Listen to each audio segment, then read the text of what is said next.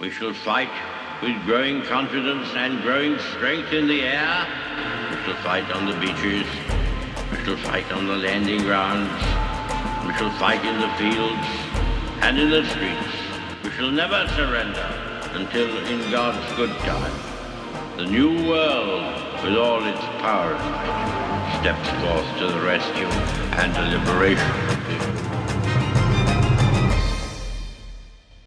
In times of universal deceit, truth is the only rebellion left.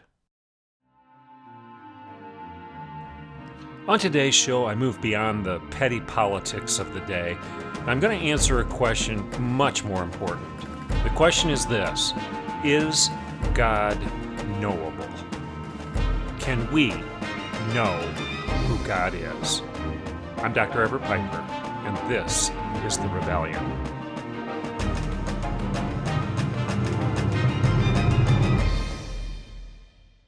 Welcome to today's Rebellion. This is the last show of the week. Now, some of you listening are saying, wait a second, this is Wednesday. This is only the third installment of the Rebellion for the week. Why is it the last show? Well, it's obvious. Tomorrow's Thanksgiving, and we're taking that day off, and then Friday, likewise, we're taking a bit of a Thanksgiving break. So we only have three installments this week, and this is Wednesday's show, obviously. It'll air, uh, as it is right now, on KOKL Radio and then this afternoon I will upload it to the podcast. So, with that said, I'd like to wrap up the week with something, uh, how should I say it, more positive, uplifting, more important in many ways than the daily political squabble that we find ourselves in. Now, I don't, impo- I don't apologize for engaging in political critique. In fact, I think it's my obligation to do so. I think it's all of our obligations to engage in the market square of ideas, and clearly, politics is part and parcel of that market square. So I think it's the Christian's responsibility. I think it is your and my responsibility to engage confidently and courageously in the debate of the day. Um, St. Peter even tells us be prepared to give a defense for the faith that lies within. Well, you can't give that defense if you're constantly retreating. You have to engage the battle, so to speak. So don't take my comment as if I'm going to uh, focus on the positive today, as if I'm calling political engagement uh, morally negative. I just think sometimes there's value in setting the negative news on the shelf for the moment and revisiting it tomorrow. And that's what I'm going to try to do in today's program. Set that stuff on the shelf, focus on something much more important, much more positive and uplifting, and uh, hopefully send you off on a Thanksgiving celebration with something to chew on here. So, the topic for the day, I mentioned it in the introduction. Is God knowable? Can we, as fallible human beings, in our little tiny minds, our brains that have limited capacity, obviously, can we know God is an infinite, sovereign, omnipotent, omnipresent, omniscient God, knowable to the human being? Can we even know who God is? Or is God by definition unknowable? That's the topic for the day. So let's take a break and let our sponsors give their good word. And when we get back, we'll answer that question, or at least I'll attempt to answer that question. I'm Dr. Everett Piper, and this is The Rebellion, and I'll be right back in a couple minutes. Okay, welcome back to The Rebellion. So the question is this Is God knowable? Now, I had somebody ask me that question recently after he watched a Facebook uh, post it was a YouTube video, and it was titled Putting Faith in Its Place. Uh, this video is essentially a movie, um, a rebuttal to the Christian view of natural law and common sense and traditional morality and the knowability of God, because all of those things are grounded in what we would assume is God's knowable standards and knowable definitions of natural law, common sense, sense that's common, traditional morality, values, and virtues. In other words, we can know some things about a sovereign, omnipotent, uh, omniscient, all powerful creator of the universe because he has revealed himself to us through nature and through scripture. So Christians would argue And Jews would argue that God is knowable, at least in that limited sense. This particular video argues to the contrary, and it uses the analogy of a closed cube, a sealed cube, to try to prove that we can know, excuse me, we cannot know what is inside something that's unknowable. In fact, you can't know by definition what's inside the cube, is this video's point. And uh, I'm going to give you a couple of my responses to my Facebook friend who asked me to respond to this video, putting faith in its place. The essential argument of this video is you can't know the unknowable. You can't know what's inside a closed cube. And they claim that that's analogous to God. He's a closed cube. You can't know him. Um, so the question is basically this Can we actually know anything about the existence of God? Uh, is it impossible to argue the knowability of something that by definition can't be known? Now, you should see, or you should already sense, that there are a couple fallacies in this particular assumption. They're setting it up as if God is unknowable by definition. Now, is that true? Now, before I presume to go any further and answer the question, the basic question in play here, which I'll try to do in a second, I want to make sure that I recommend to all of you listening a couple authors that can answer the question a lot better than I can, with a lot more wisdom and a lot more savvy and a lot more experience and a lot more brains than I have. C.S. Lewis would be one of those. Mere Christianity. Read it. Read it several times. Read his book, The Great Divorce, The Weight of Glory, The Abolition of Man. All three of those books are very important reads. I'll repeat what I just said. C.S. Lewis's Mere Christianity. Put it at the top of your list. Then read Great Divorce. I've talked about it before on this show. Read Weight of Glory. That's actually a lengthy presentation that he delivered at Oxford, a sermon, if you will. Um, very important read of C.S. Lewis. And then read Abolition of Man. I could give you more books, but let's just stop there. These are classics, and you're going to find a lot more wisdom um, from an honest man who is several steps ahead of you or me in the journey of faith. Lewis uh, was just the quintessential conversion story. He was a radical atheist, brilliant Oxford scholar, a very materialistic man. Uh, in fact, he believed in materialism. He didn't believe there was anything that you could prove other than the material things that you could taste, touch, and see. Uh, the empirical senses were the only things that you could know. Um, that's C.S. Lewis in his early days. And then he had this conversion. In fact, he called himself the most reluctant convert in all of England. He did not want to convert to Christianity intellectually, but the hound of heaven caught him and wouldn't let him go. Uh, Kelly Monroe Kullberg has another book that I think is very important for you to read. It's titled A Faith and Culture Devotional. In fact, in that book, Kelly Monroe Kullberg has a chapter written by John Marks Reynolds. Excuse me, John Mark Reynolds, not John Marks. John Mark Reynolds. He's a professor at a Christian university out on the West Coast. And in his essay, Reynolds, uh, that's in this book by Kelly Monroe Kullberg, again, A Faith and Culture Devotional, Reynolds uh, titles the essay Plato, Lover of Truth, Beauty, and the Good. And here's what Reynolds' basic argument is in his essay. Plato knew, Plato knew, now he wasn't a Christian, but Plato knew, Plato knew that the human heart yearns and hungers and wants and seeks and longs for truth and justice and rightness. And, and these very desires, even the left, even the woke, I mean, they're all up in arms about injustices, right? About uh, systemic injustice.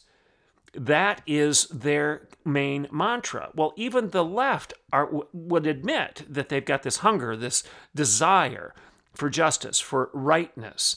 And Reynolds argues that the very desire in and of itself is evidence of the existence of something, something immutable, unchangeable, that's right. And Plato called it love.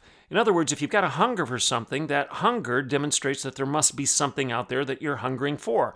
Thirst was made for water, and hunger was made for food. So, this desire for justice seems to imply that there is a just standard out there with a capital J that you're longing for, hungering for, you're seeking, you yearn for it. Your heart wants that thing.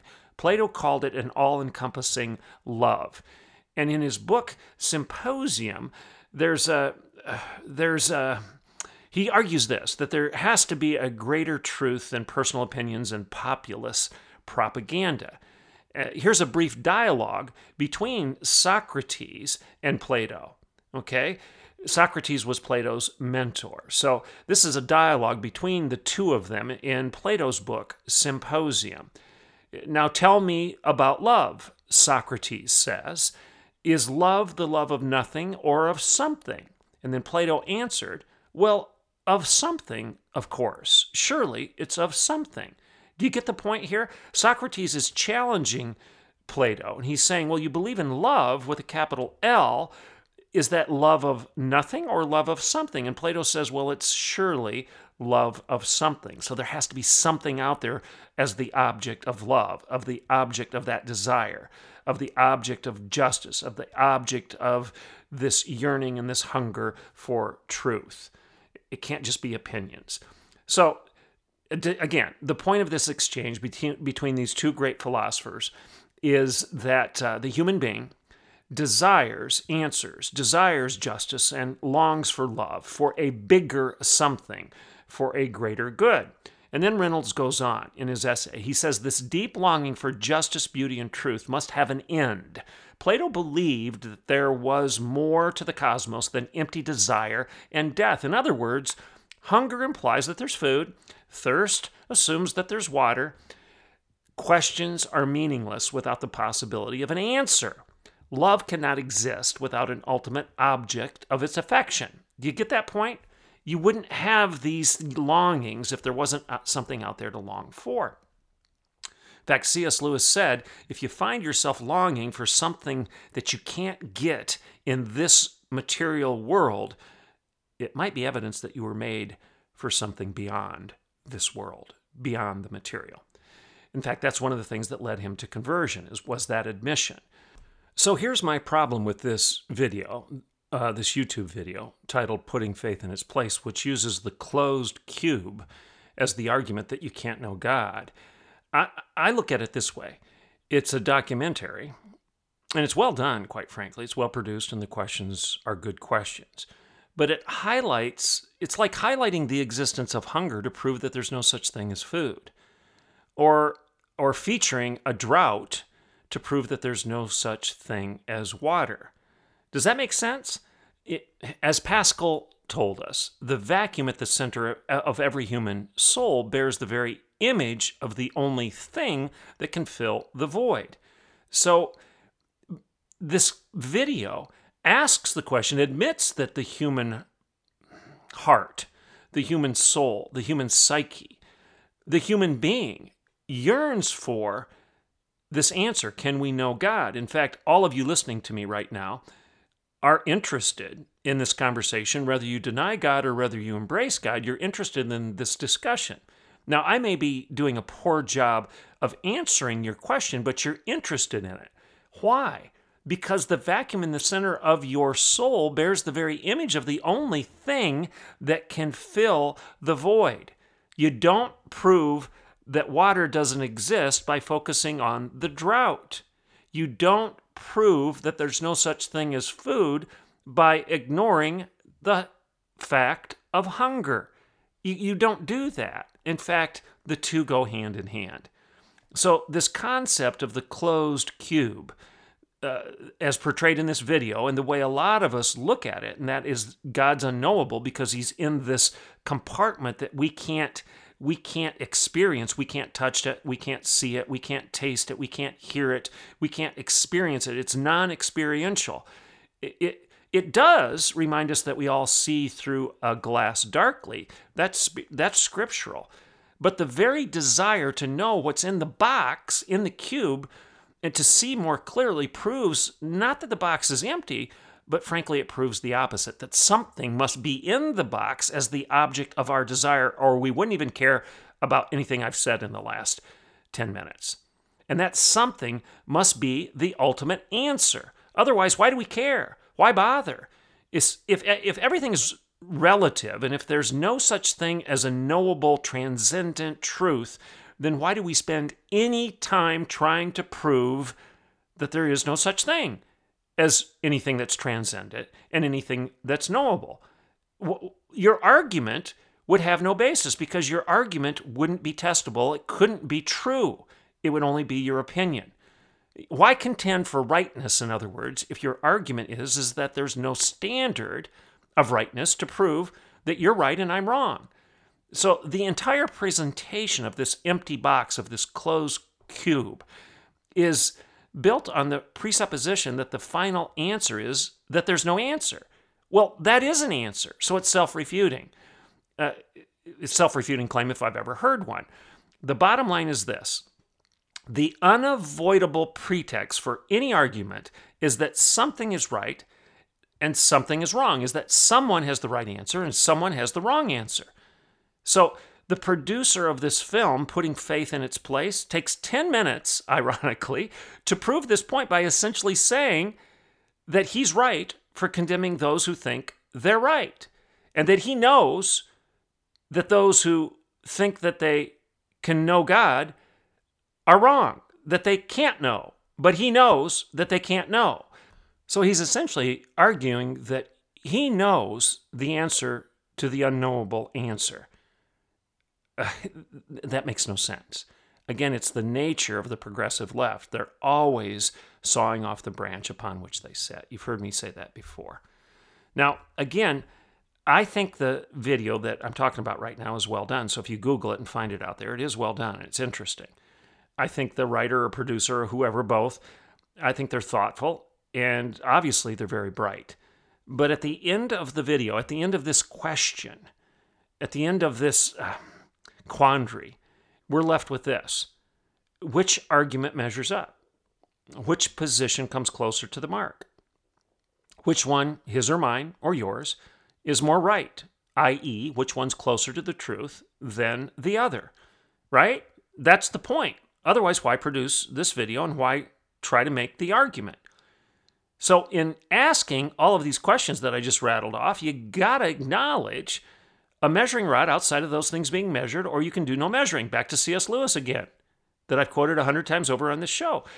The, this video, this producer, this writer, this question, this closed cube argument presupposes a jury so it's relevant to a lot of the political stuff we've been debating this last week because we had a jury acquit uh, Rittenhouse. So this video presupposes that there is a jury.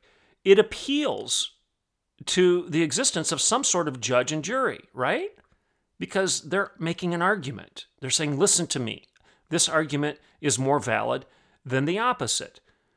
So the point is obvious. There cannot be a contest without some rules of engagement. There can't be a game without a referee to make a final call. Otherwise, we're just play we're, we're engaging in chaos. There's no rhyme or reason to the game, whether it be sports, whether it be music, or whether it be life. Um, it, would make no sense to the participants, and it wouldn't even make any sense to the spectators. It would be as foolish as going to um, you know, pick your game, an OSU OU game.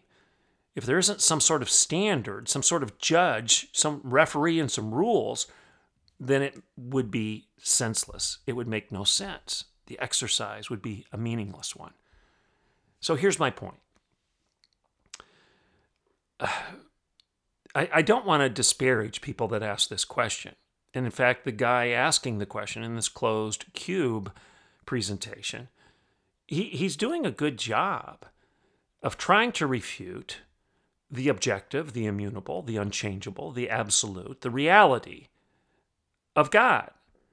Um, but in doing his video and producing this video, I would argue he's proven the exact opposite. He hasn't proven the unknowability or the fact that God doesn't exist.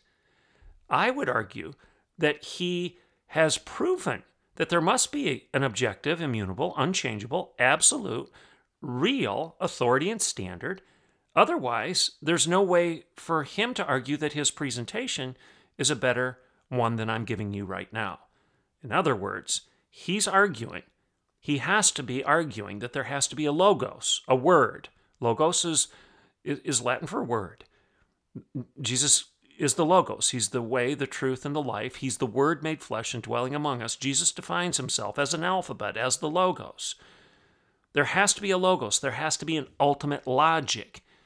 And even the producer of this video, the people asking this question from the closed cube perspective, they have to assume that there's a law for there to be a lie.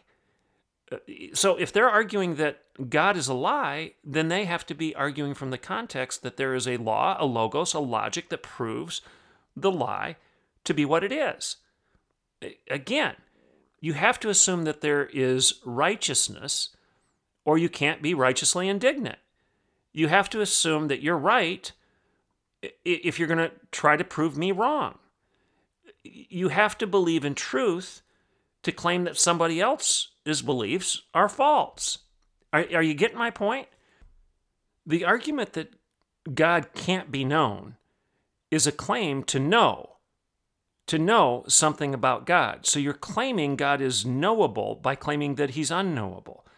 It's a it's a worthless expense of breath to make that argument unless there are standards of rightness and knowability and wrongness and unknowability out there outside of yourself, outside of the temporal human mind, yours or mine or this guy that produced this video. You've got to have a standard. Otherwise, we can't engage in these conversations, these debates, and we can come to no conclusions as to who's right or wrong. Everything would just be epistemological and ontological nihilism, nothingism. We would live in a wor- world of nothingism, of whateverism, where everything would implode upon itself. And any discussion of justice, of righteousness, of uh, economic redistribution, of socialism versus capitalism, uh, of communism versus free enterprise, of Christianity versus Nazi socialism and Nazi Germany and Hitler's Third Reich. Nothing would be meaningful.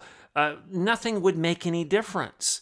It would all be self refuting nonsense if there isn't any standard out there for us to use and having these discussions um, my opponents, people that may disagree with me on this, they would have no energy or they wouldn't even have a desire to prove me wrong if you didn't believe that you could prove that you're right.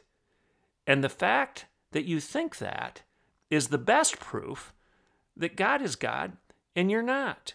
Because the only standard of rightness, the only standard of righteousness, the only standard of justice, the only standard of love, the only standard of goodness and beauty, of the Logos, of the Word, has to be something more enduring than the human opinion of politics or power, or even the pedantic arrogance of these scholars that make these arguments.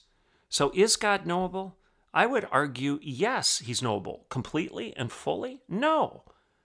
No, to, to argue that I know God completely and fully, and I understand the mystery of the Trinity, and I understand all the mysteries of creation, and I understand all of the mystery of eternity versus a time bound reality that human beings live in.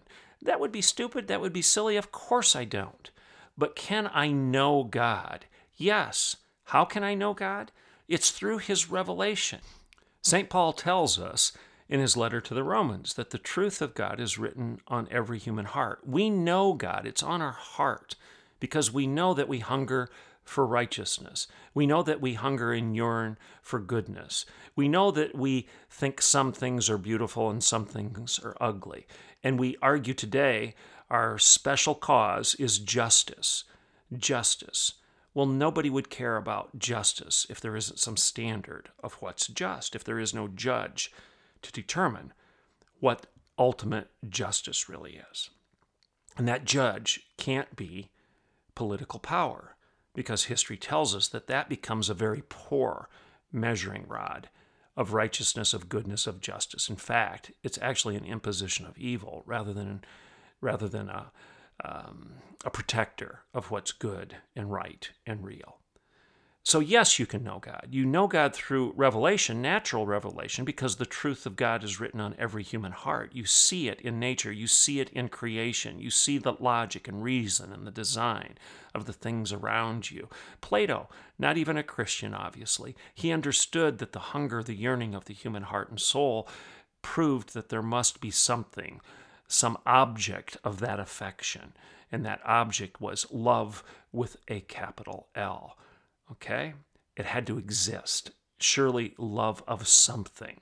It had to exist. It had to be attached to something bigger, something greater, something that was ultimately good with a capital G.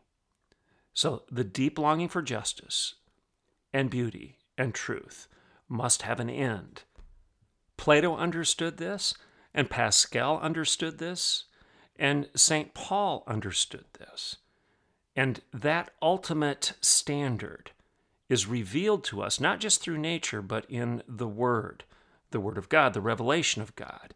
And ultimately, it's revealed to us by the Word made flesh and dwelling among us. If you want to know God, look to the incarnation of God Himself, Jesus Christ. We're entering into the Advent season, and I can't think of a better way to do so than to celebrate the fact that on Christmas Day, on Christmas morn, Jesus Christ was born in a manger, Emmanuel. And what does that name mean? God with us. We can know God through natural revelation, yes. We can know God through Scripture, but ultimately, we know God because He became incarnate. He humbled Himself and became obedient unto, the, unto death. He was born in a manger, he died on a cross, and he rose from the grave. Emmanuel, God with us. Jesus Christ is the knowable God. Have a great Thanksgiving weekend and get prepared thereafter to celebrate the Advent season, to celebrate God incarnate, the Word made flesh, and dwelling among us. I'm Dr. Everett Piper, and this is The Rebellion.